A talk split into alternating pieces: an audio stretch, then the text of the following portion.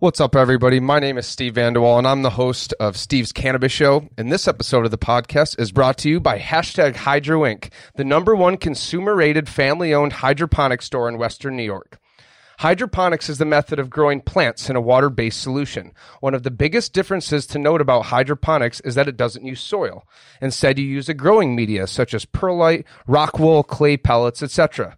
What growing media you use will depend on which hydroponic system you decide to set up, whether that be ebb and flow, deep water culture, drip system, wicking, nutrient film tech, etc. Another difference about hydroponics is that it can be done in the smallest of spaces inside your home to allow you to grow all year round. So, what can you grow in a hydroponic system? Well, in short terms, pretty much anything tomatoes, lettuce, eggplant, cucumber, pumpkin, strawberries, blueberries, basil, peppers, green onion, spinach, green beans, sweet potato, and so much more. And in legal states, hydroponics is a preferred method for growing the highest quality craft cannabis that money can buy. With over 11 years of growing experience, the team over at hashtag Hydro Inc. are truly masters of their craft. They offer the highest quality products from the most reputable brands at affordable prices. Hashtag Hydro Inc. is located at 5236 West Ridge Road, Suite 3A in Rochester, New York. Check them out at hashtag hydroinc.com, which I'll include in the podcast description, or call them at 585 488 GROW. That's 585 488 GROW. Tell them you heard this ad on Steve's Cannabis Show, and they'll knock 10% off your first order. Now, enjoy the show. What's going on, everybody? Welcome to another episode of Steve's Cannabis Show. I'm your host, Steve Vanderwall, and this week's episode is going to be a continuation of the last episode. Um, I had the chance to sit down and talk to uh, Pearson Crosby at length last week. Uh, he's a, a, retired U.S. Marine, um, a decorated Marine who had really kind of. Last week we talked about his experience in the Marine Corps, uh, kind of the things that he went to and then transitioning out, dealing with PTSD and injuries and the you know dealing with the with the VA and the pharmaceutical regiment that comes with that and all the collateral damage that comes with that. And at times it got a bit dark and a bit down uh, but I think every good story has an intense backstory. So I want to welcome back Pearson to the show this week. What's up man? How are you? Good how are you? I'm doing well thanks. Uh, I'm glad to have oh, you back thanks for uh, Thanks for having me back. Yeah, I, uh, I'm glad to have you back. We had a good episode, a lot of good feedback last week. Um, it was one of the first times I really got to sit down at length with somebody uh, kind of unscripted, less interview, more storytelling, which I really liked. And uh, I think you and I probably could have sat down for six hours and kept that conversation going. So, you know, like I said, we had covered a lot of backstory last week, and really what I want to touch on this week is your experience as uh, a medical cannabis advocate in the veterans arena, along with you know your entrepreneurial endeavors. Uh, in the cannabis space. So, kind of run me down. We ended the show last week uh, really talking about the recovery. You had locked yourself in a room for a month to take yourself off those uh, substances, and we're in the period of transition, transitioning back into normalcy and. Uh, really into uh, kind of improving your advocacy in the veterans community. Can you kind of tell me a little bit about a little bit more about that?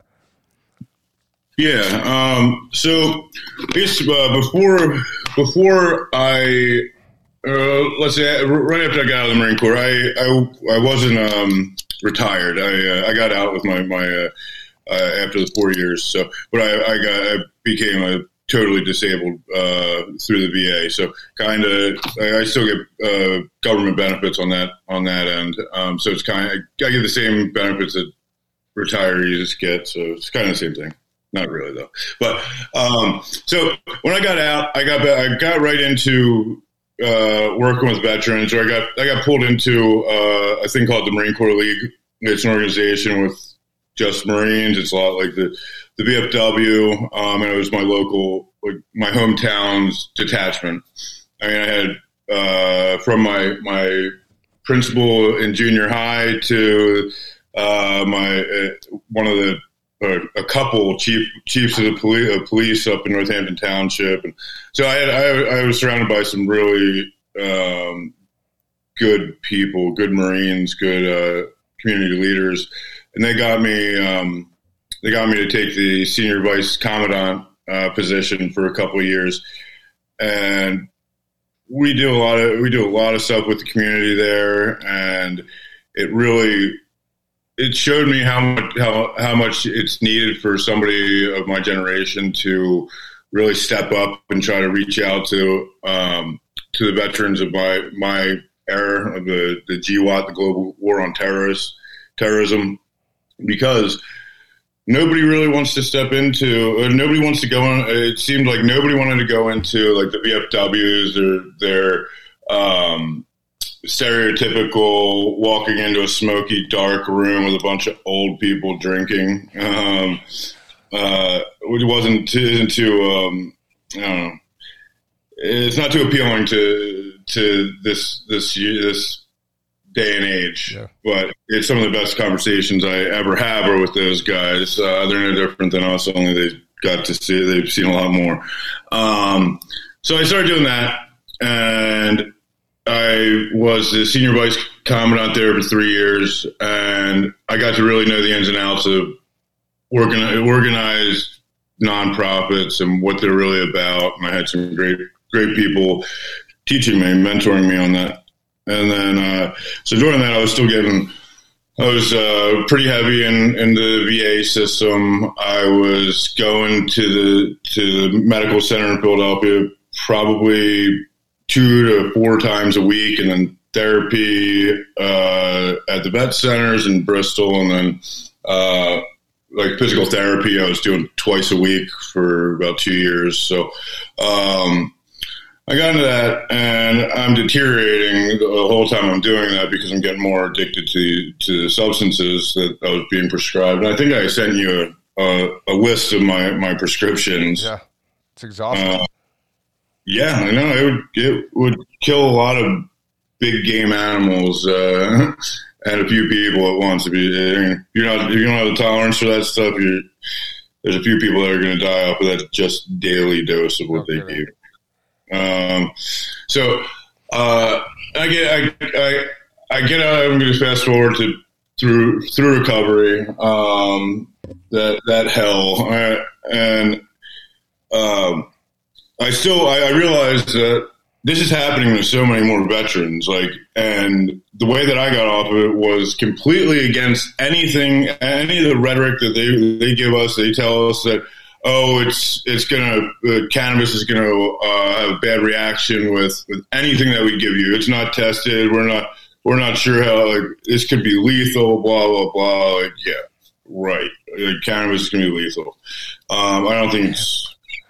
I mean, it's it's killed as many people as unicorn. Um, I think the only way that cannabis could kill you if it's like a hundred pound brick of it fell on your fucking head from like thirty. Or you up. to the point of like dying from your stomach exploding or something. Yeah. Um, but you're never going to want to do that. uh, but so yeah, uh, it, it's it's pretty wild. The, the the the stuff that people come up with when it comes to cannabis, and it's just going off of this ignorant, um, unwilling the, unwillingness to actually look at look and do the research themselves, um, because and it's like anything like logos or slogans. Slogans are, are what's dominating like every, like all social media right now. All all beliefs. Like you have a, a good one liner that people can repost. You got all the power in the world um, and especially like your brain on drugs. This is your this is your brain on pot. You know, you know like it's like people melting into the couches. Like some of the most, uh, some of the most, um, what is it? Uh, so, it, sorry, I get frustrated with this shit. Really, like I can't believe I'm still fighting for this because of how ridiculous it is. Um, but like the most accomplished people in the world, like I know JFK was smoking in the White House because he had some uh, underlying health issues. Uh, uh, you know, so many people that just like that benefit from cannabis that aren't the stereotypical stoner. I don't know many stoners that that uh, that are, fit that description. Maybe I just don't see them. I don't hang out with them, or maybe they're playing video games in their mom's basement. But They're not they're not really hurting society. So that's my rant there. But um, sorry. So the I realized that cannabis was helped me. I knew it wasn't dangerous. I knew I could stop it at any time. I knew it was something that helped me uh, get through the, these deadly withdrawal symptoms from specifically the benzodiazepine, um, which benzodiazepine, you, you have a, if you're addicted enough, you have a risk of death uh, from the, from, from the withdrawal from it because your your body, the receptors that it that it hits, it can put you into seizures. Um, only that and alcohol are the uh, things that could potentially kill you from sustaining from when you are um, heavily addicted to it. Um, and let's not even get into alcohol, you know. Um, but uh, so I realized that there's so many, there's so the same story over and over and over again. So I started being vocal about it. I mean, it took me a little while because after I got off of these things, I was I could hardly put sentences together. Like it, I was so messed up from from all the the little tweaks in the SSRIs or the um, not having or not, not even like thinking that same way the, the the addict mentality, which is you wake up, you want to get high, whether or not it's prescribed or not. You're trying to you're trying to either disconnect from the world, um, get away from the pain, trying to all those symptoms that those prescription pills were uh, originally intended for, but now it's a way of life. And um, if we continue to just jump to that, um, which we're doing, we jump to these dangerous addictive drugs, um, we're going to continue to see this ridiculous amount of suicides that we do on a daily basis with with uh, our, our, brothers and sisters in arms, and it, it it's a tragedy. It's it, we're it, I, I look at the suicides from combat veterans. Now maybe one or two or three of them doesn't have to do with combat that, that commit suicide, but majority of them do. We, we go through extreme processing to get into the military. You can't get in the military if you have a history of severe depression. You can't go, get in the military if you have pretty much like pretty much any type of behavioral health uh, issue. You're not getting in the military. I mean, maybe the army will take you, but you know, it's the army. That's a joke. Um, uh, but like you can't get in the you can't get in the Marine Corps with flat feet. The first thing you do when they when they uh, take you down to boot camp, you get off the plane, you meet the drill, you meet one of the processing drill instructors, and they bark at you into a line, and you step on a box with a mirror underneath it, and they look to see if you have flat feet, and if you don't, you're going to boot camp. If you do, uh, some recruiter or some uh, some military processing centers getting chewed out. But or you're going to the army. If you got flat feet, you're going to the army. army. Um, I take them. Uh, take flat feet. Um, you know, they're never standing up. They're always sitting down. Same thing with the Air Force. Uh, but the Air Force, the, the, Marine, the Marine Corps needs someone to look up to, so that's why we have the Air Force. Apparently, Space Force is supposed to be good too. Um, yeah, but yeah. Uh, uh, we're allowed to make fun of each other. I think. I, think I don't know. I might get, the Marine Corps might get canceled because of that. Um, so sorry, I'm throwing in all this shit. Uh, so yeah, I see. I see the issue with it all, um, and that's like, it's simple as that. Like we weren't we weren't messed up prior to going to the military, and then when we get out of the military, because of the shit that we we swore that we'd do, um, that we'd we'd uh, go as far as uh, giving our life in the defense of this country and the Constitution of the United States. And we come back to just being zombified. Like, literally, like my buddy the other day, he just moved up to Alaska. He's never been on um, SSRIs, but I, he, he mentioned that he's feeling a little depressed, a little alone. Like, obviously, he just moved from fucking from Hawaii to Alaska right before it gets cold. Like, of course you're to be a little depressed. Like, what were you thinking? Like, come here when like it's bright and sunny out and and the sun doesn't go down and it's mid 70s for three months straight, you know. Um, but I'm glad that he's here. He's, uh, I always need help up here, and he's, he's a great he's a great person to help out with uh, uh, veteran stuff. So we over the time, I, I well, like I said, I I there were so many people that were getting the same things handed to them, and like him. He 30 minute interview. He got or 30 minute uh, appointment. He got two different types of SSRIs. Uh, one that's more of a sleeping pill, and then the other was like uh, uh a straight up uh, antidepressant. And it was 30 minutes. 30 minutes sit down. That's it's crazy. Um, and that stuff he's supposed to be on for the rest of his life.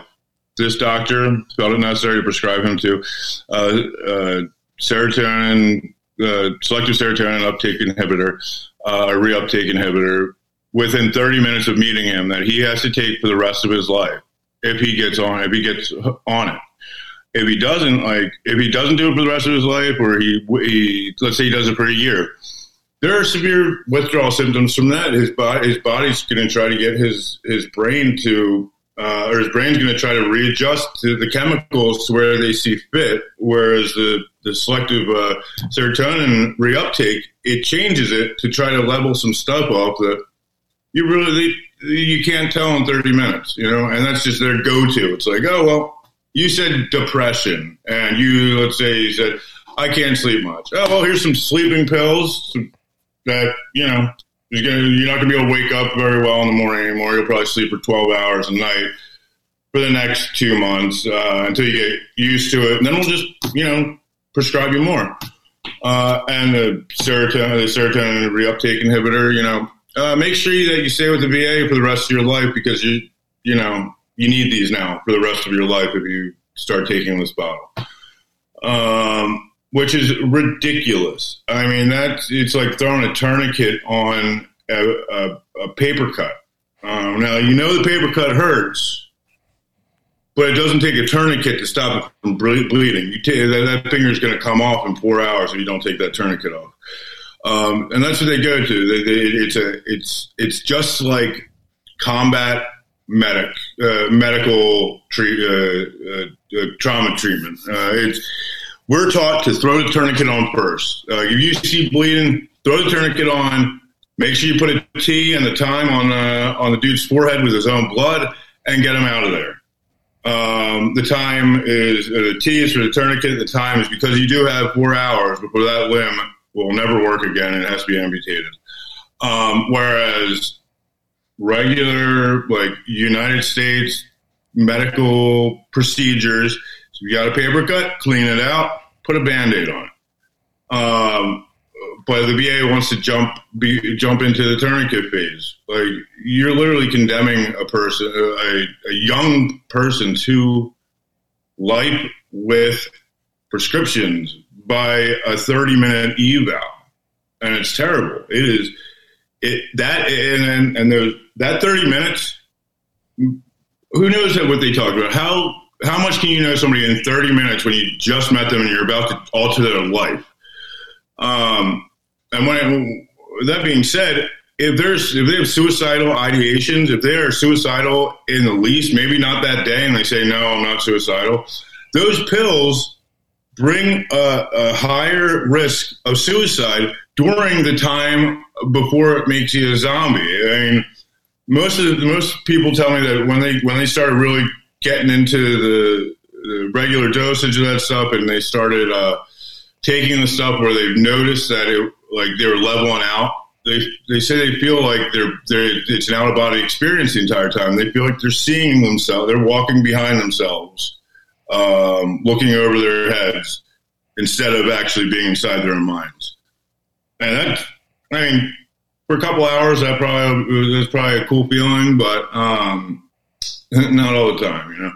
Um, so the I, I realized that I had to I had to really push out my my story because I went through the ringer with all that I went through, all of all the different all the different medications, every all the treatment, the polytrauma, the the um, occupational therapy, the group therapy, the individual therapy, cognitive behavioral therapy, uh, psychoanalysis.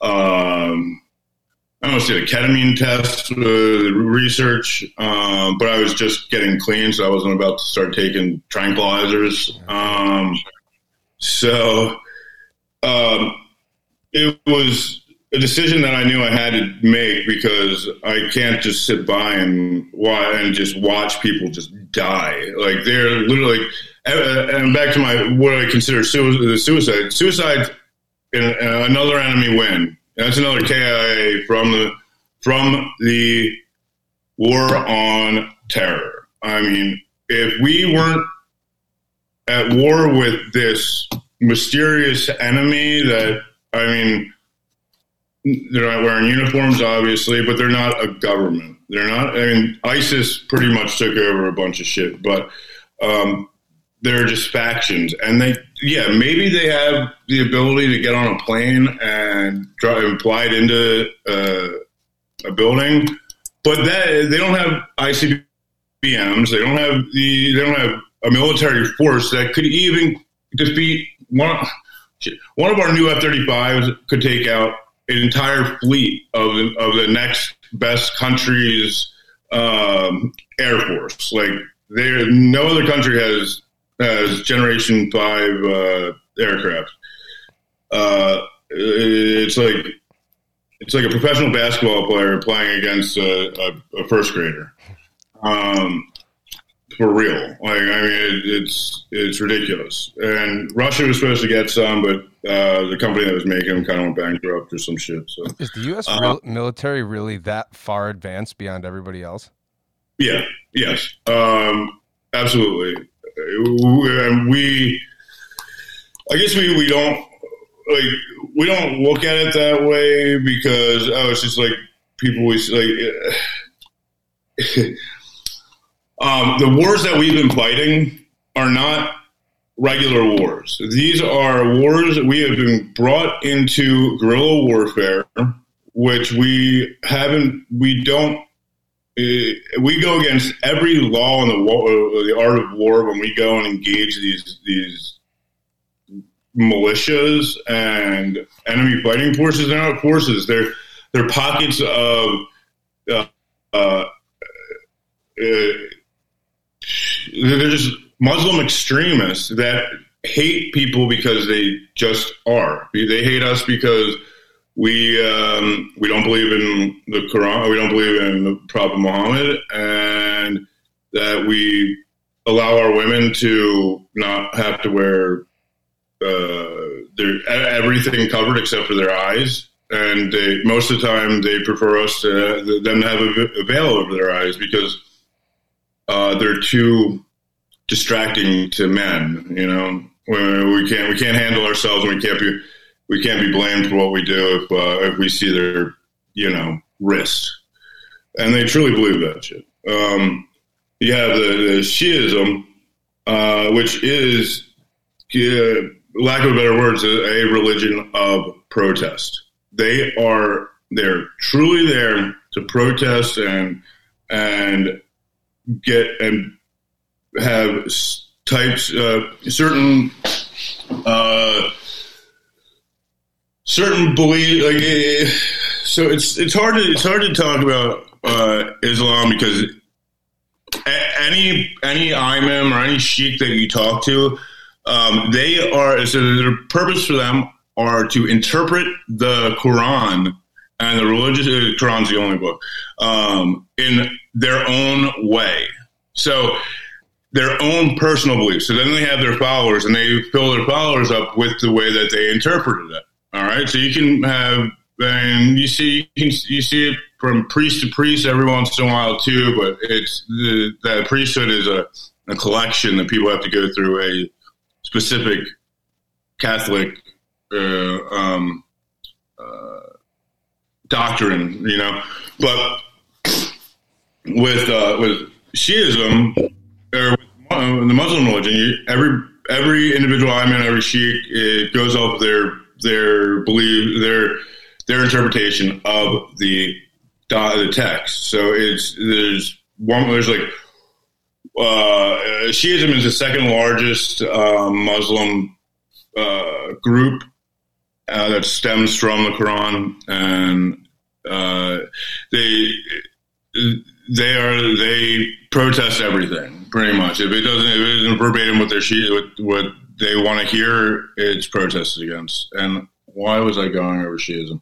Oh, yes, because there are all these little factions that they hate each other. If, if you're not part, us versus them, and if, if you're not part of my little group, um, we hate you because you don't believe in this like little off, uh, this little belief that we have, which sometimes can be a big belief, but if you're a Muslim, you believe in you believe in Muhammad, but then there's so many little you believe Muhammad was the uh, was the prophet. But uh, I'm going off on a tangent the the wars that we fight are not sustainable by the conventional military um, uh, doctrine. The, the, way that the way that a, a government fights a, a, one military force fights against another military force. The conventional aspect of it, where um, we're, we're, we're following the Geneva Convention. We're we're in uniforms. There's uh, there's um, laid plans on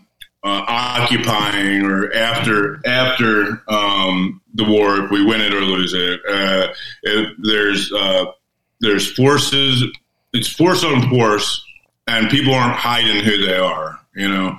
Um, now there are those shadow stuff, but conventional warfare is up uh, one against the other, where, where, guerrilla warfare is there's somebody hiding in in uh, in plain clothes, just waiting to press a button when somebody drives by, and that's it's it's impossible to stamp out unless you stamp out every single one, because then you're fighting. You're you don't have people in uniform that uh, you have people that are blending in with with with the civilian populace and they react. They, they act on. Uh, they, they, they attack when they want to on their own terms, and they can wait and wait and wait, and that's what and that's what we have to do. We can't just go out there and slaughter an entire, entire village because we hear that there's one person in, in the uh, out of the, the, thousands that are that's working with Al Qaeda or the Mujahideen.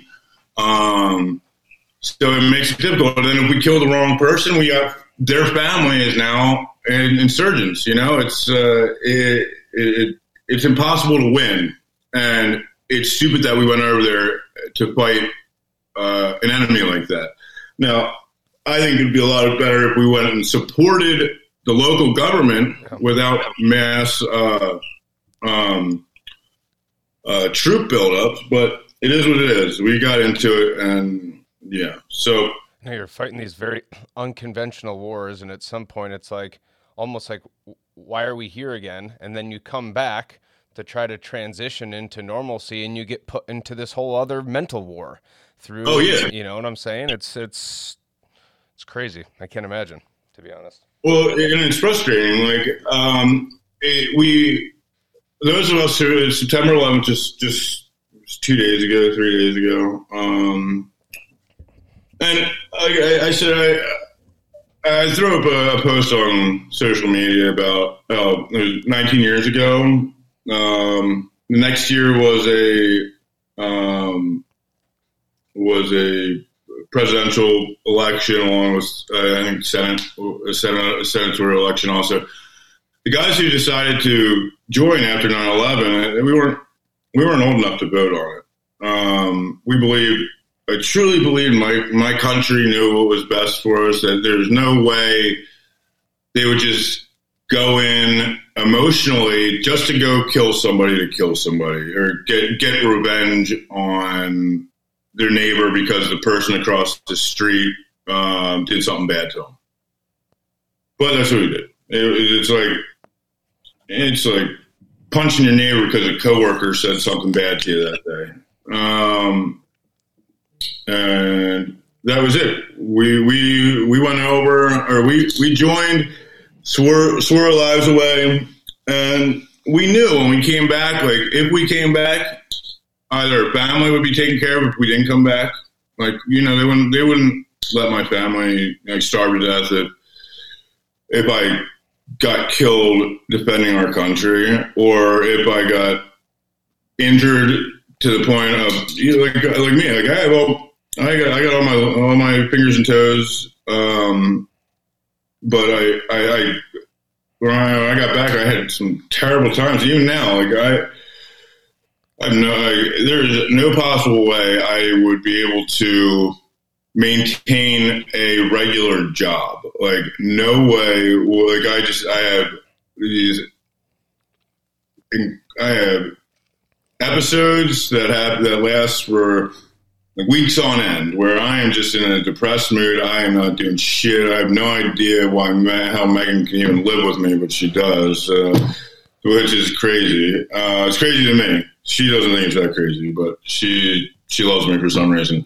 Do you, so do you find that it's do you find that you know it's kind of hard to I, I often feel the same way obviously I've never been through what you've been through but like everybody goes through those those you know mental bouts especially when you start to be in business for yourself do you think that like it's made it a lot easier now that you're in business for yourself to start to you know to deal with these mental ups and downs oh yeah yeah I mean because I can because I know that the my uh, decisions in my head. If I want to grow the business and make sure make stuff like uh, make stuff happen and grow, I I have a decision to do that. Whereas if like I'm like, yo, you're fucked up right now. Like, just fucking maintain. Like, do what you need to do. Get through it because uh, if I don't calm down, settle myself, and like, especially with what what I've been doing, like one bad one incident, one one bad incident. I'm either going like it could potentially be jail or um, loss of contracts. Um, and these people and these companies are seriously um, relying on what, what, what services we bring to feed their family and, and pay their employees and um, and that, and that was one of the reasons I, I the, the first company, my, my transport company, I stepped I stepped away from after like I had a perfect record. Like, I don't, I don't know anybody that I mean, nobody else has really um, done this uh, the secure transport for cannabis business to business like I did. Yeah, I want to hear uh, more about that. That's fucking interesting. Yeah. Um, so yeah. So I, got. Uh, we'll, we'll, we'll finish up with this. Uh, the the military and the um, advocacy work. So yeah, I, then I was doing. I, I, I, focused on cannabis because it helped me. I knew it was, it was affecting a lot of people, and I took took no shame in telling people what the hell I was doing, what I went through, and uh, I actually had a, uh, uh, a journalist follow me throughout my my uh, rehabilitation or my my detox for about a month, and it was actually a newspaper article in um, uh, the Philadelphia Inquirer, and it was um, uh, the enemy within. Uh, yeah, so so yeah, that, that pretty much spells out a lot of stuff that I went through, and then and then I started working at advocacy. I was still working with the nonprofits and. Um, just started focusing on cannabis because it was something that it seemed so so achievable at the time. At the, not not really at the time, but it was. It's just something that okay, if you have half a brain, or you are any person that that can actually read or listen or see, it should be legal. You should get that chance to. You should, the doctor should be like, oh well. Maybe I shouldn't just prescribe them this dangerous addictive drug that they're going to be on for the rest of their life. Maybe, maybe uh, a pot brownie might be, you know, might help him get through the surgery, uh, the pain after the surgery, or maybe let him sleep better. Oh, dude, these doctors, you don't. There's no medical schools that are teaching. I mean, you're not learning about the endocannabinoid system in middle school. Like, think about, we start learning about the human body in seventh and eighth grade, right? Circulatory system, respiratory system, you know, nervous mm-hmm. system. There's no endocannabinoid system. You're not learning about ECS or cannabinoids or any of that shit in, in medical school. So, like, you know, it's kind of scary that now, you know, people go to doctors for medical advice. I have tons of people that reach out, oh, I want to take cannabis. It's working really well, but my doctor is very much against it. Oh, let me guess, because he doesn't, he or she doesn't know anything about it. At what point are we going to start seeing this cannabis education inside of an academic curriculum? You know? Oh. I don't know. I can still hear you. Oh. Sorry, I just lost a second. Um, so yeah, the it's I don't blame the doctors at all, not one bit. I blame the people that aren't doctors that make the rules. Yeah, like like these these people are literally telling us that oh no, this stuff is too dangerous for you, but there's no research, so how do you know it's too dangerous? Um, we could literally there's so many people that could be growing their own medicine, literally putting a a seed in the ground, and that's the extent of it. And then three months later, yeah, there's some like if you want really high grade cannabis, like yeah, you're gonna have to you're gonna have to work for it. Um, but it is as simple as putting a seed in the ground and your your medicine will pop up. Um, no different than putting it. You can put it right next to your your tomatoes and your broccoli. You know, like in your in your garden. Um, but eh, like, like think about it, like there are so many. There's so many. I'm, I'm not going to go into that right now, but um, yeah. So there are none, but there is one. There, there, we have one federal site that you're allowed to grow cannabis on. That's the University of uh, Mississippi, and it is it is it's all grown to to spec, you know, but it's harvested like uh, I don't know, I don't know, I don't know how what I can compare this to. They take the entire plant and grind it up all at once. Um, Leaves and so, stems and everything. Everything. So, if, so if you're listening, it's like taking you grow a beautiful, a beautiful tomato plant.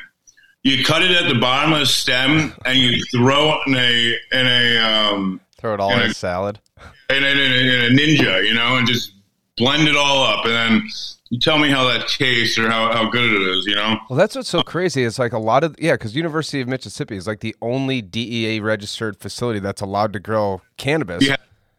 We have it. We have a. There was a research study done. I, I, I don't think I can tell you much about it right now, but I am.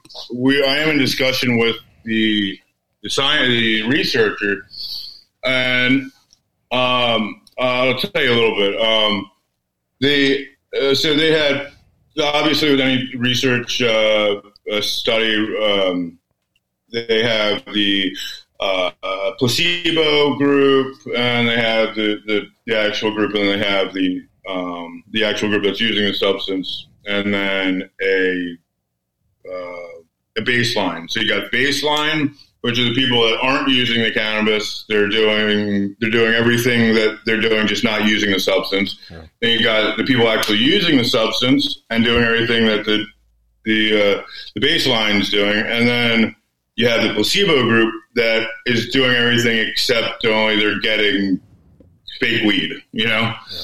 so the the, way that they, they one of the benefits of, of the study was that after after each week they bring back both the placebo and the and the um, and the, the cannabis group would bring back their the, the medicine and the, the, the, material and they weigh it and document it. And at the end of the study they they said we'll we'll give you whatever you have left over. Like so well, that's one of the benefits. You get some free weed out of it too that you don't have to bring back. Nobody took it not one, not one patient, not one uh, volunteer took the weed. Like I, am like sitting there, like I couldn't, I couldn't believe it. I was just like, this shit must be really bad for a bunch of people that, like, yeah, maybe, uh, maybe one of the criteria was you you never been able to smoke weed before in your life to be able to do the research study. Like the, the thing was for PTSD, so you had to have PTSD, and there was a bunch of to have to have the research be peer reviewed and be accepted, there are a lot of criteria that you have to meet in order for it to be a legitimate research study, and um, it it did not. It's not. It's not what we get as medical patients um, if we're doing stuff like that. And the the they they refuse to allow um, other studies um, with with anything other than a federally legal uh, process. Which the pro- like they've been begging like uh, Dr. Sue Sisley has been jumping through hoops trying to figure out a way to do this, and we finally got got in touch with each other like, with this initiative group that I had. Uh, uh, me and a couple people uh, have started recently to really combat the craziness that is surrounding cannabis. Um, so the research is being hindered terribly.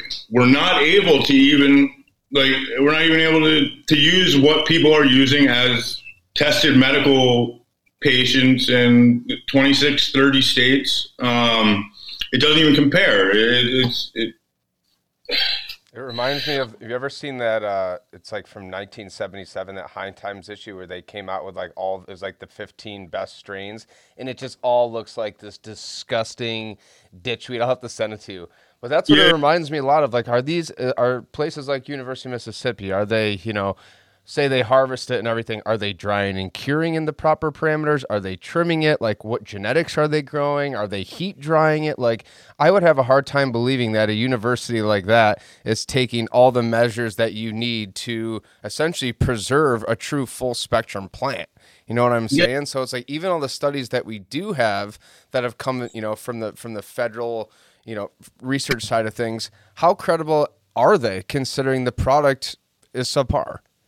Well, that's, that's so we're they are suing the DEA and DOJ because of that um, right now because the, the study is coming out in a journal soon, and it obviously didn't it didn't come out in the in the way that we that, my that we we would expect.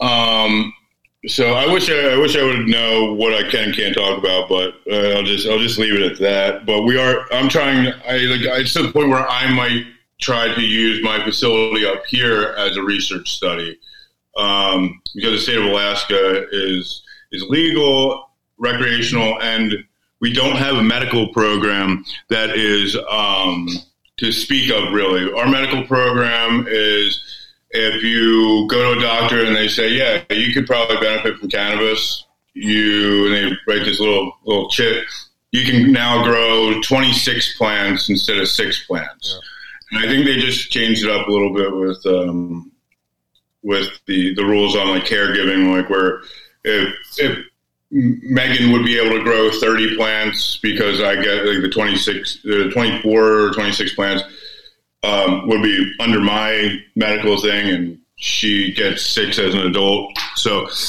um, it, there's really nothing up here, but we are very. Uh, we can we can change the rules up here really easily compared to the rest of the rest of the, the United States. We have voter initiatives. We have very rational um, politicians. I mean, uh, in in that aspect with the cannabis laws and stuff like that, like personal, like the libertarian mindset of uh, don't mess with me, I won't mess with you. Don't do stuff that's going to hurt somebody else, and we'll, we'll, be cool. You know, you in like, New York. Oh, I know, I know. Um, so everything is an absolute bureaucratic nightmare here. I mean, we don't have, you know, we're arguably, and I say this in very loose quotes, one of the most progressive democratic states in the country. We don't have ballot initiatives. You know, if, know, if yeah. legalization was put on the ballot, it would have been legalized three years ago. And now we got yeah. states like Montana, um, Pennsylvania, Arizona, Jersey, all these other states that are going on the ballot are going to be, you know, put into, uh, uh they're going to be voted on in November we're going to get Montana and Arizona are very likely to have legal as adult use legalization before New York. That's fucking pitiful. And it's because everything up here is a legislative headache, especially for, you know from a grassroots perspective. You got to meet with a hundred different junior staffers before you even want have a meeting with the Senate. You got to make phone call after phone call, and even with a fully Democratic controlled you know government, Democratic governor, Democratic Senate, Democratic House, we can't get a cannabis bill passed, and it's just like, you know, you start well, you yeah. start to lose faith in the in the movement after a while, just because it's like, it's just becomes yeah, so political. Absolutely, man. It is it. It is the most. I'm I'm I'm glad that I'm so damn stubborn because I would I would have uh, gave up on it as soon as I moved to Alaska because I get I mean nobody's fucking with me. Nobody's messing with me in Alaska. Nobody's messing with anybody in Alaska. Like there's a there's a newspaper article the other day that I, I walked in on. I saw that was um uh it, it was titled "Law Enforcement Must Have Warrant for sur- Surveillance." Right, and it was uh the police um uh sorry. the police did a uh, surveillance on a person's house um, with a uh, with like a zoom camera, like a like a, a, lens that like zoomed in a thousand fold, right? And they, they saw a bunch of pot plants in somebody's backyard, like thirty of them. Um, so they obtain a warrant to search the house, um, and they find 30, 30 pot plants, um, meth, um, obviously, uh, like uh, uh, all types of all types of uh, contraband. Dude got off, right? They got every charge dropped because of the right to right to privacy act in Alaska. If you um, the like it, it is to the point of like unless there is a violent felony, like someone like you, like you hear somebody screaming for their lives and gunshots going off inside of a house, cops can't come in.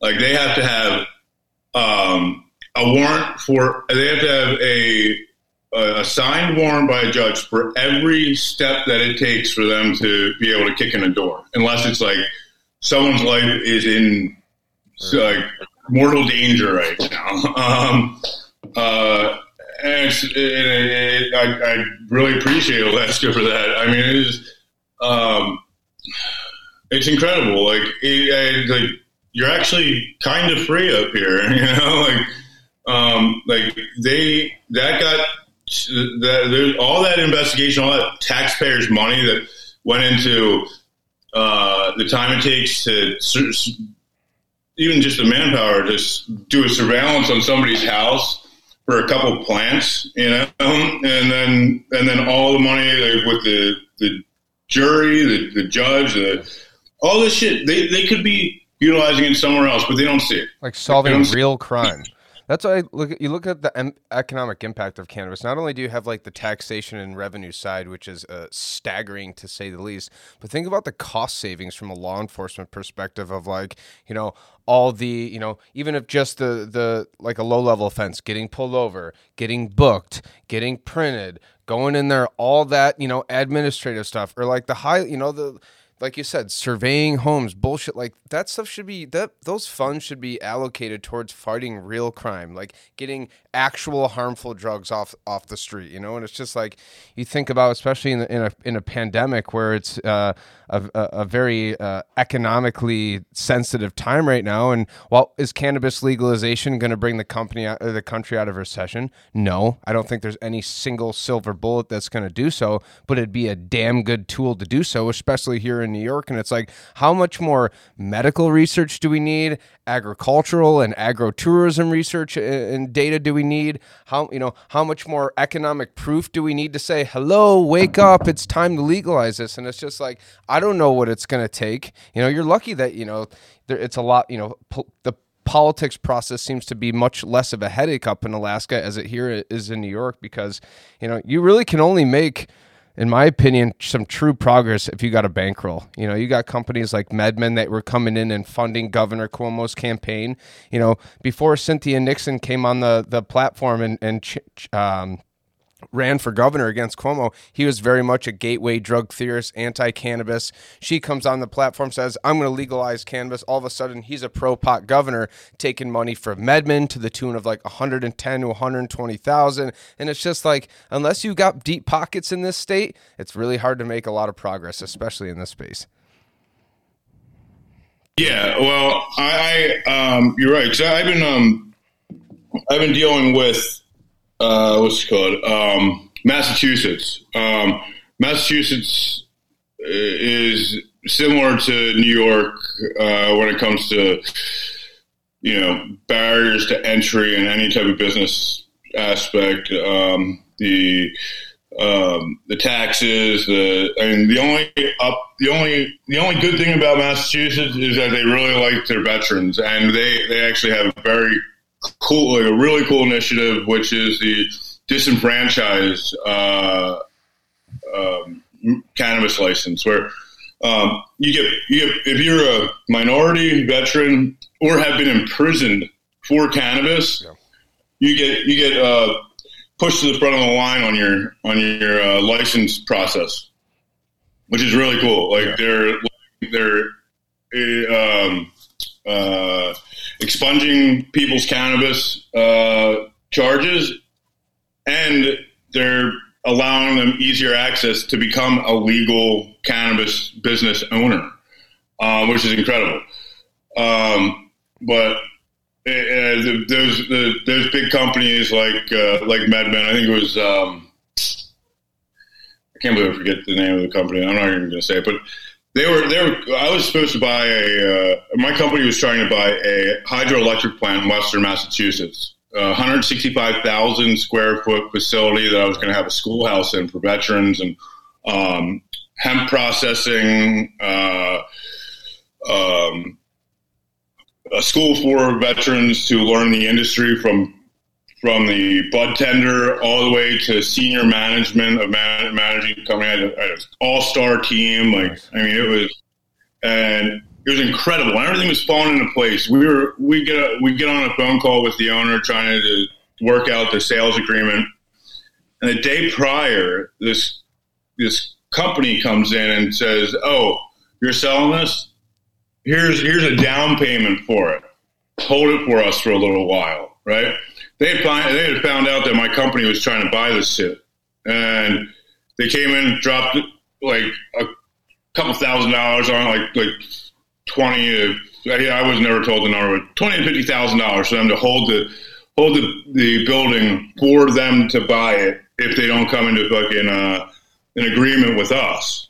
If the owner doesn't come into an agreement with us, so we uh, we we throw out a really really really good offer for this for this uh, this hundred this huge building that was going to bring 150 150 new jobs to this this uh, small town in Massachusetts that was dying, or still is, um, and be this wonderful part of this, this beautiful community. So the, the owner of the, the owner of the building, you know, he's like, well, now I got this this really uh, uh, well connected, big cannabis company that's interested in this building now. I'm going to up the fucking price. I'm gonna I'm gonna tell them that uh, I'm not gonna I'm not gonna sell it for anything under two million. Like, no, we're not gonna we're not doing that. Like, we've been discussing this. We've been having we've been having discussions with you about the price on it. We finally figured it out. We got everything lined up. We got our investors. We got we got we got everything. No, no. And we're just like, fuck it. Fuck you. Uh, we're out. And turns out that company went to all the viable cannabis buildings in the state, really. I couldn't find one building in Massachusetts that fit the, uh, the criteria of, of what we needed. And it shut my company down. Like, yeah, like we haven't done, like, we're, we're we, are on hiatus. Let's just say that. Um, but because these motherfuckers, because these people are just bullying bullying people around, it, it yeah.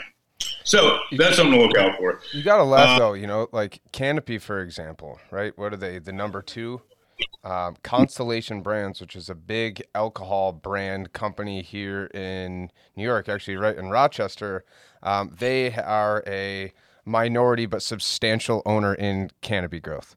Um, and they just announced that, and, and th- nobody, this isn't a surprise, but like they've been bleeding revenue for like the last two years, right? Commercial cannabis, especially that scale, is not economical, right? The utility costs alone of like a hundred thousand or a hundred thousand plus square foot, you know, cultivation facility, coupled with like the lack of you know tax incentives of being a cannabis uh, company, makes it very hard to be fucking profitable. So doesn't Canopy Growth just announced last week that they're teaming up with Martha Stewart to launch this full line of what I saw like gourmet CBD isolate products. I'm like, you know, you guys are so out of touch and you wonder why you bleed revenue quarter after quarters because you launch just because you put a celebrity's face on a commoditized CBD isolate. It's like it's no question that these companies continue to fail, but they got such deep pockets that they can play bully because even if you're a well-established, you know, small cannabis company, like you can't just go and get a loan for a facility like that. You literally got to have big, many, many millions of dollars of cash on hand. And I'm sorry, just not a lot of companies to do that. So I feel your pain, brother. I mean, I feel like that's a, a situation for a lot of these smaller companies. And, and, the thing is, the thing that, that I realized real quick, being uh, being like I was in the back door of every license that you can you can um, uh, maybe we will go into uh, my, my, my first company. Um, we'll start with start that now. Um, uh, if, finishing that thought, you either you either got people that have been growing, um, not uh, growing with the legal market. Uh, I'm trying to steer away. We're, we're trying to stomp out the, the, the black market, uh, the term black market now, um, which I agree with the the um, the, the the legal market um, for years. So they never had to do payroll or do taxes or or break down costs of uh, per unit to produce. And so these people might be really good at growing. They might grow the, the dankest weed that, you've ever seen but they don't know business. So they have all these um, all these things in place with a uh, illegal market um, that that needs to transition to a the legal tax um, oversight uh, market that it is now because it, it's being looked at with a magnifying under a magnifying glass and they'll as good as the growers they are, they'll fail because they don't know business. Or we got people with money that don't know what they're doing, and they're ta- they're they're taking the advice from all these cannabis experts. If you believe somebody that says they're a cannabis expert, just give them the money, save yourself time, and just and just write it off. You know, just just be like, here's. I've heard so many people I've heard so many instances where somebody's like, "Oh, I'm a I'm an advisor or consultant. My fees uh, 250k. These are real numbers right here. 250k, 100,000 up front. We'll get you going. We'll get your license. All this, and they just bounce. They're out. And so once once the people reach out to people that actually know what they're doing, um, they they're they're not trusting they're not in trust they're not trusting of that person because they've been burned so many times which is it's expected like um, in this one company I, I, I, was one of the first companies my my business was going to start uh, consulting in Massachusetts and dude first gave somebody 120k he went and spent it on a festival and pieced out um, Another one was like thirty grand up front, or thirty grand like for a three month thing. Never, no, nothing happened with that. And I went in with my team. We already had the license written. We had everything. We had everything good to go for this person. We went in to, to, get a contract signed saying that where they they want us to help them with the advising and getting everything uh, started. They declined the offer, and we're just like, they still don't have a license. That was like a year and a half ago. Um, dumped a couple million into it. I'm sure they're still dumping millions of it into it now. So I will say uh, what, I, what I'd like to see in like a state legalization program in New York. You know, they're talking about how all they want to roll out, write out, or roll out all these different licenses: cultivation, processing, you know, for extraction, distribution, you know, logistics licenses. They should give out fucking consulting licenses where you have to have some sort of credentials or pass some sort of test because everybody nowadays is a cannabis expert. And it's like just because your great uncle Jim threw grew three plants outside of his barn back in the 80s doesn't mean you know a damn thing about this industry. And the problem is is there's a lot of sweet talkers, especially in New York. I I know people farmers like good friends of mine who are farmers who are sitting on thirty thousand dollars in you know junk seeds or was promised something from a, a, consultant who never delivered, and all of a sudden it's like there's this we're trying to build this this very nascent industry, but there's a severe lack of trust around the board. It's because of exact situations like that, self-proclaimed experts that really don't know a damn thing, and you know how do you fix something like that?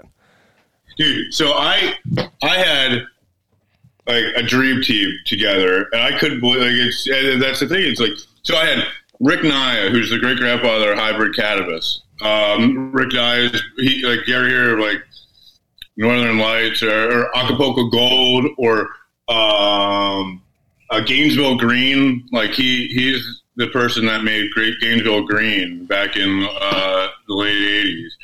Um, he's a geneticist. He he he was like the first cannabis hybrid like person on documentation that that did hybrid cannabis. There's like the the um, uh, skunk number one and uh, shit, skunk number one and I'm drawing a blank right now, but he, he's a well known. He is a a pillar of the cannabis community. Um, now, what's that? An OG. Oh, he's an OG. I fucking love him. Yeah, we're, we're good friends. So he, he, we had him on the team. We had uh, the largest cultivators in Alaska who um, are they're also good friends of mine. Um, uh, Sam and Joe Hatchie. They own Town Herb Company up here, which uh, their Cinderellas and God God's Gift are both two of my favorite strains. They um, they are in the in the pilot program for for a bank up here, uh, a um, credit union. So they're the first people in the world to put cannabis money into a bank legally. Really? Uh, they have the largest indoor grow in, in, Alaska, and I had I gave them a part a piece of the company. I had um, uh, my my lawyer, who, who, my my chief legal officer was, was a is an advisor for a legal advisor for a town a a town in Pennsylvania. He was the advisor for uh, Trenton, New Jersey for years. So he is a well-rounded, yeah. like hardcore lawyer, and like he's one of my best friend's fathers. I grew up with the guy, so I can trust him, you know. And um, then a, a, vice president of one of the largest financial firms in the world. Um, and my my mentor was uh, in the Marine Corps. One of my another person that I served with, he uh, he was my COO. So we had like a Loctite team, uh, along with the uh, advisors relations guy. Who I was the only one without a master's degree, and uh, that was that wasn't I don't know uh, in in the the scales of what these guys. I brought them together, and we fucking we worked great, and that and when we couldn't find a building, it was just like, all right, well, what do we do? Uh, we we go we go about what we were doing prior, and I'll wait till I find something else, which I, I am pretty solid in something right now. But so going back to it, um, I I started working with the the Alaska uh, Cannabis Industry Association, Alaska Marijuana Industry Association up here, and I became very good friends with a company called Good Titrations. Um, there's the three founders, um, Sean Tacky, Brandon, Brandon um, Emmett, and uh, Frank Berardi. Um, they they have a manufacturing company up here, um, and it is by far the largest uh, manufacturing company in the state. Um, and Frank, the CEO at the time, he was doing all the runs. He had they had 25, 30, or uh, 19 to 30 stops in uh, each week, driving from Fairbanks all the way to the Kenai Peninsula, which is um, if you go if you drive out my driveway, make a left, uh, you'll hit Kenai Peninsula in about eight hours, eight and a half hours, um, straight shot. Um, and with with uh, cannabis being uh, a federally legal substance, and the bank's not allow, allowing you to put their be backed by federal insurance. You know, it's all cash, um, along with the resale value of the, the, the, product. So Frank was getting really um, worn down with weekly thousand plus mile drives and driving with hundreds of thousands of dollars and all their product. If they if something were to happen and him not being a trained professional in security, he, they would have they would have lost everything. You know, um, I, a two hundred thousand dollar hit in cash for for uh, up and coming company is detrimental. I mean, that is uh, that, that's that's that's death. You know. Yes. Um, them knowing what I what I did in the past, my security training. Like I, I'm a certified high risk um, protection specialist, uh, certified weapons personal protection specialist. I've done security details in several countries. Uh, my last one was um, for the delivery of a, a yacht that just got put in the water from Phuket, Thailand to um, the, the British Virgin Islands. That was that's a whole other story. But um, so I, am I've been doing this stuff for a while, including my my time in service when uh, everything from my infantry uh, leadership to uh, the guard chief of uh, the assistant guard chief of a, a main base, uh, Camp Geiger, the Marine Combat Service Support Schools. Um, so I enjoy that stuff. I enjoy being able to keep people, protect people and, and their property and making sure that um, no one gets hurt. And so they, they, I was, I was in a bad place when they contacted me. I was, I was helping build uh, my first cannabis grow that I was, I was a part of, um, North Star Fire, which is up, it's up and going now, which is awesome. My, my brother's the head grower there. Um, and I was, it was about this time, uh, shit, uh, four or three years ago. I was living outside. I was living in a pop up camper because me and my, my ex girlfriend broke up and I didn't have any, any money. I was just, I was dumping, I was dumping all my time and effort into this, uh, this new facility. We had just bought, um, it was a 5,000 square foot warehouse that me and my dad were working on and, and her father. And we ended up like, I mean, this building was decrepit. Like we saw like half of it was a, um, a rundown garage, like a big garage, 5,000 square foot shit. and I, we ended up sawzawing the, the building in half from the, the new build and the old build and I chained. I, we put chains on our trucks and literally pulled it down with our trucks. Um, so uh, during that, I was living in a little like uh, I don't know. I'm not sure if you know what a pop up camper is, but it's just one of those thin plastic. And this time of year, I mean, it's it's probably it's 40 degrees out right now in, in Alaska, and within the next two weeks, it's going to be freezing. And two weeks after that, it's going to last. Last year, we had sub sub negative 25 temperatures for over five weeks. Jesus. It got down below 40 below 40 degrees Fahrenheit for like we like a, a, week, like maybe like three or four days, and it hovered around like minus 30 for a while. So my life was in danger living in a pop up camper. Um, and like I, I'm like, all right, well, I got to go back. To, I got to go home. I got to go back up, back to Philly. Um, this is this is unsustainable. I'm I'm screwed. Um, I get a phone call from Frank, and he's like, dude, he's like, I'm done driving. Like, get in here. We'll help you start. We'll we'll get all the paperwork done. We'll we'll start this company for you. We'll we'll, we'll run it through. We'll, we'll, we'll put everything in, order and help you get this started because we we need it. We need you to we need you to do this for us.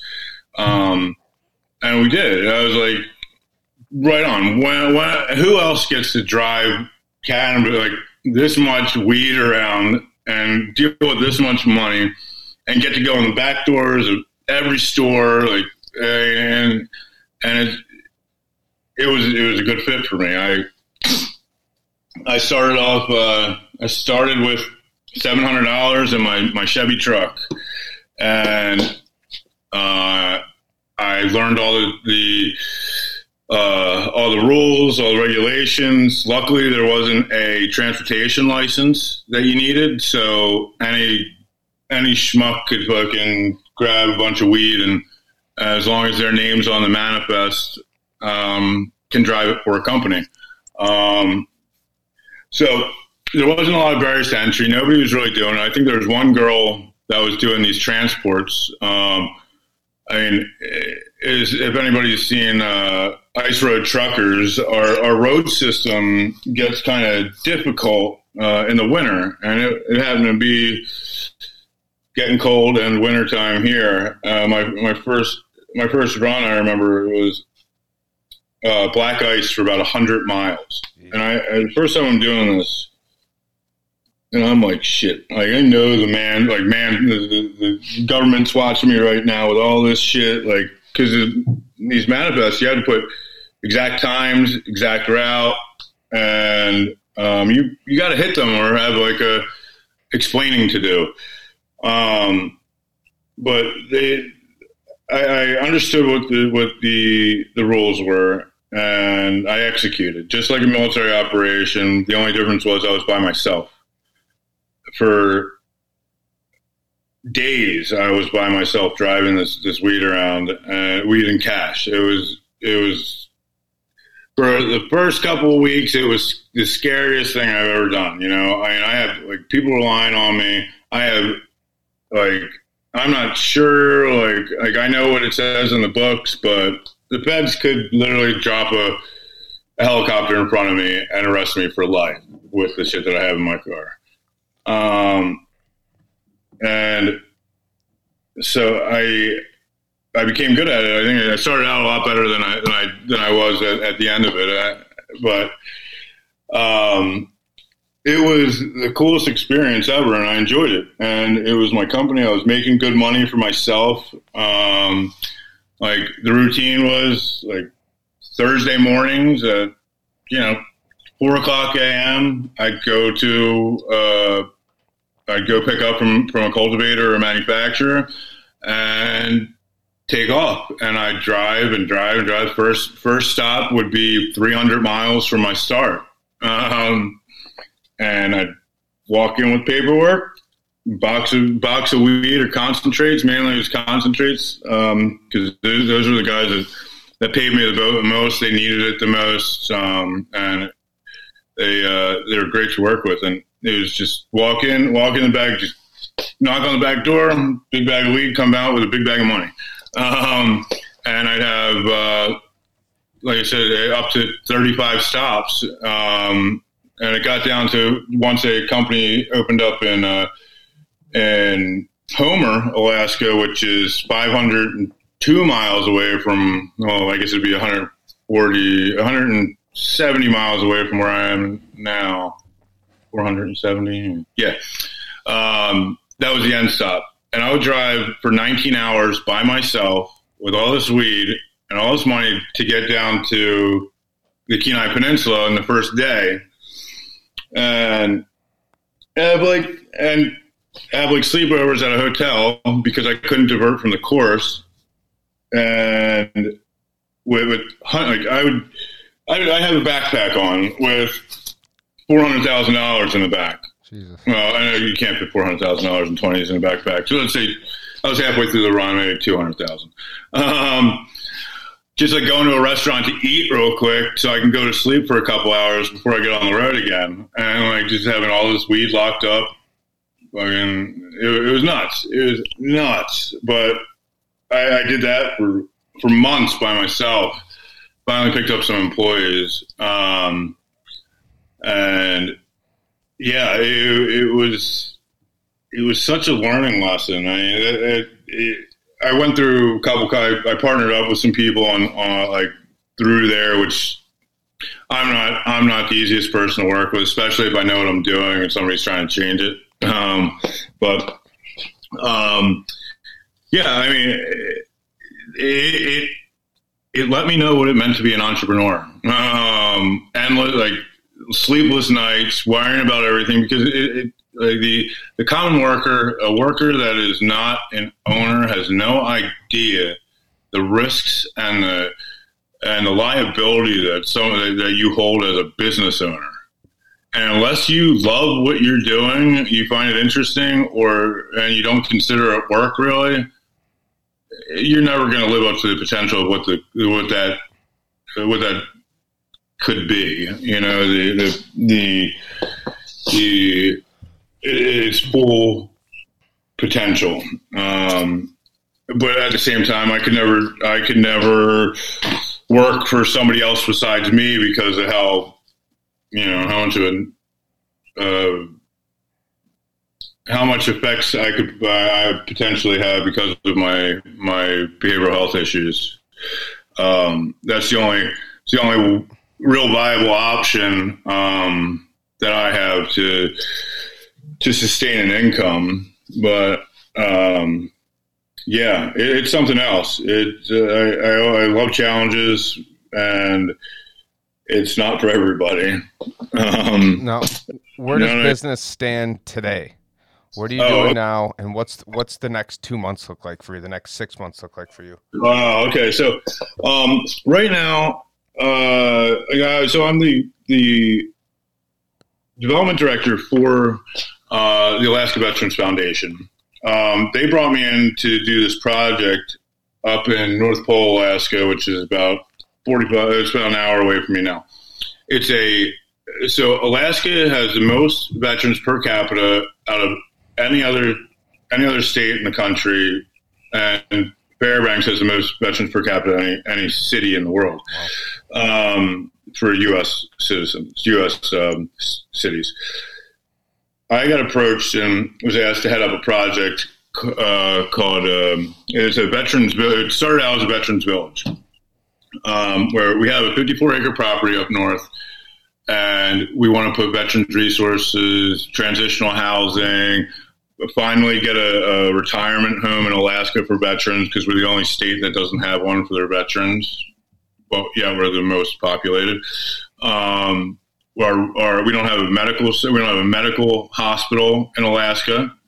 Um, so I'm like, yeah, bet I am for it. I will do whatever I can can to help out with that because I just submitted a a letter to the, the school board, which was, hey, I got this idea where we we we we find out which students want to go into blue collar um, blue collar jobs after high school um, uh, get to see if they want see if uh, we can start a program where we grab those kids, grab the unions, link them up with the respected unions, and have a project where we build these tiny homes.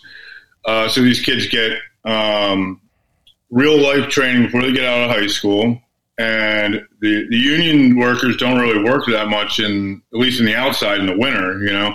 So they'll have something to do during the winter, something good. It'll be enriching to everybody. And then we get these tiny homes and make these little tiny tiny home communities for the homeless that are that are really breaking into like ATM rooms in the winter and sleeping there, like in banks and stuff. And it's just uh, being homeless at, at negative thirty is is not a great thing, you know. Um, even me, like when I was going to leave, it was October, November, and yeah, I was technically homeless at that point for about two months, like living in, like, Uh, I don't know if anybody wants to consider a pop up. Uh, it's pretty much a tent that I was living in, you know, and and so I, I, threw that out there to the school board. They read it in front of the during one of their board meetings, and this dude Milt uh, Sawyers from the Alaska Veterans Foundation contacted me. So that happened. So we were looking for. I've been working on that, and in the meantime, the project with um, the Western Massachusetts that that uh, hydroelectric plant that fell through. Um, I was still in contact with the people that were trying to get. They were really. Um, really pushing us to get this through because the, the city really needed it at that point. Um, we ended up getting my company ended up getting their like, writing a, a, very detailed, thorough letter of how we were putting, give we're going to be uh, making 150 new jobs, blah blah blah, and they they uh, ended up we ended up writing a letter in support for a 2.1 million dollar grant so they could redo like some of their their infrastructure that was dilapidated, and they ended up getting it. So we we came into the good graces of those people that, that actually were like, yeah, like you knew that you weren't getting anything, you weren't going to benefit from this, but you still helped us out, you know. And I'm glad that we did. So we're still in contact with them. They actually have contacts with um, this lighting company who I'm so excited to be working with. Um, this Clear Light uh, company that uh, one of the, the founders of it, they, they helped with like the energy weapon systems and uh, against the Soviets. And uh, that's neither here nor there, but they're very gifted engineers. And they came up with a next generation LED system that uh, it draws a third of the a third of the the, the pool that most uh, grow lights have now, um, and with the most LEDs do, it's not. It's actually not this. You know, most most LEDs have that efficiency rate or close to it, but the spectrums that they hit for the lights are nowhere near what they are to a high pressure sodium or these lights. Um, so we're working. I'm working with that company on a um, pretty closely, and we're turning the project in North Pole. Where I brought it up to my board of directors to see if we could sustain it by uh, leasing out part of that, that property for a, a cannabis grow for veterans, a schoolhouse. To bring veterans from the throughout the United States, bring them up teach them how to grow, teach them the industries, their industries respective to the state that they live in. Um, make it, have them be professional growers by the end of that cycle because um, it's one thing like it might take you years to to learn doctrine on all types of stuff, but if you're learning and working on the project all at the same time, it, it, especially being fully immersed and like living on site, learning how cannabis actually grows, getting to work with with uh, different types of mediums and different systems. Yeah. Um, it, you learn it a lot quicker. You know, it's uh, it's amazing how, how much you retain when you're fully immersed in, into a project. But along with the, the growing aspect, the business, the uh, how to be a good bud tender, you know, like uh, like what you're expected to do as a as a supply chain manager, um, cultivator, assistant cultivator, uh, even to and obviously to the levels of trimmer and, and harvester. Um, so we're bringing that aspect over up here to do a proof of concept. Um, and the way that we're doing it is all we're, we're going environmental completely, like as, as much as possible. Connex boxes with low light systems, yeah. um, everything uh, put into these. Well, I, am calling them pods, where you have each pod will have nine ten, uh, nine uh, 40 foot high cube boxes. You got six man team, six person team of veterans on each three uh, three connexes that are responsible for those grows three on the other. That's one pod. Um, and what we're doing is we're we're training them up, and we're gonna we're gonna sell their the cannabis that they grow. It's gonna be free tuition for free living for them, and uh, free free uh, instruction and certification.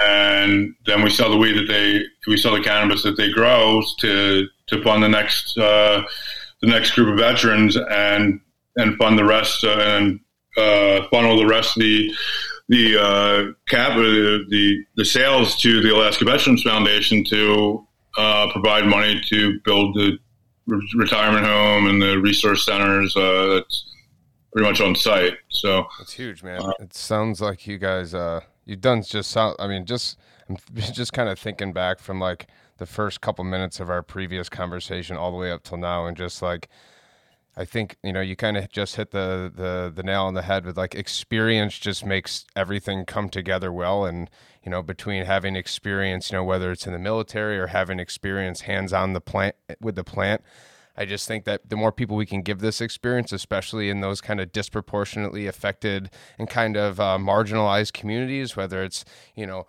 low income farmers or the military community or black and brown communities, I think being able to kind of put this education and these hands on experiences uh, in the right hands is just going to foster such a good industry. And um, we we are coming up on time.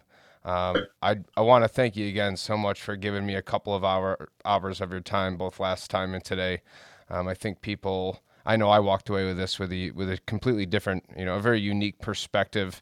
Um, you truly kind of epitomize experience, um, and I appreciate you you coming on and, and sharing your story, even uh, a lot of the vulnerabilities that come with it. So um, I really respect the hell out of you and everything that you're doing. Um, I hope we can meet in person one of these days, and I would love to to uh, maybe one day be able to take the initiatives and all this cool stuff that you're doing in, Alaska uh, and be able to implement them down here because. Um, I just think that it's going to take an army, you know, a, a, unit to be able to do all this stuff. You know, we really got to come together. And if there's anything that I can do or any you know people in my network that I can ever you know help you to be able to accomplish what you're doing. I love. That's I'd another love episode of help. Steve's so Cannabis Show. Thank you so you much did, again you for your time. Episode, and uh, please keep us updated. Keep me updated on your uh, progress. and uh, I think we should uh, plan on having a, another conversation in the future. And cannabis. Yeah, yeah. Can I add one? Uh, okay. Two more things, uh, real quick. Um, just oh, the one thing that you could that you and your viewers can help me out with, like right now, do it. You could do it without any cost to you. Anything else, the only thing it'll cost is um, you know making somebody feel better. Um, dude, anytime you have the opportunity to hold a door for somebody, do it. I mean, you go out of your way to be a decent person to somebody around you, and particularly people that don't expect you to be a good person or to have that. You could completely change somebody's day, their life by just saying something nice to them. Yeah. Uh, really, I mean, that is the. I think that would change the world so much if somebody, if you just, even if you don't feel like it, you could change somebody's life. And if you're going, if you're going to go into business, you're going to do something that takes your time and effort away from your family, like mine does so much. I can't believe, like I said, I can't believe they, they deal with me, um, but they do. Um, make sure you have your why, why you're doing it, and never forget it. And uh, it's, I think that's two things that make makes my life a little bit easier to bear is uh, is going out of my way to do stuff for people that I don't expect getting something back from, and remembering why I'm doing it. Wise words from a wise man, Pearson Crosby. Thanks so much for coming on the show again. You're the man, and I uh, I look forward to talking to you again in the future. Yeah, me too. Take care. Thanks a lot. Yeah. That's another episode of Steve's Cannabis Show. If you did, if you missed the first episode, this was a two part series uh, with U.S. Marine combat veteran, medical cannabis advocate, and cannabis entrepreneur Pearson Crosby. We'll catch you next week. Thanks.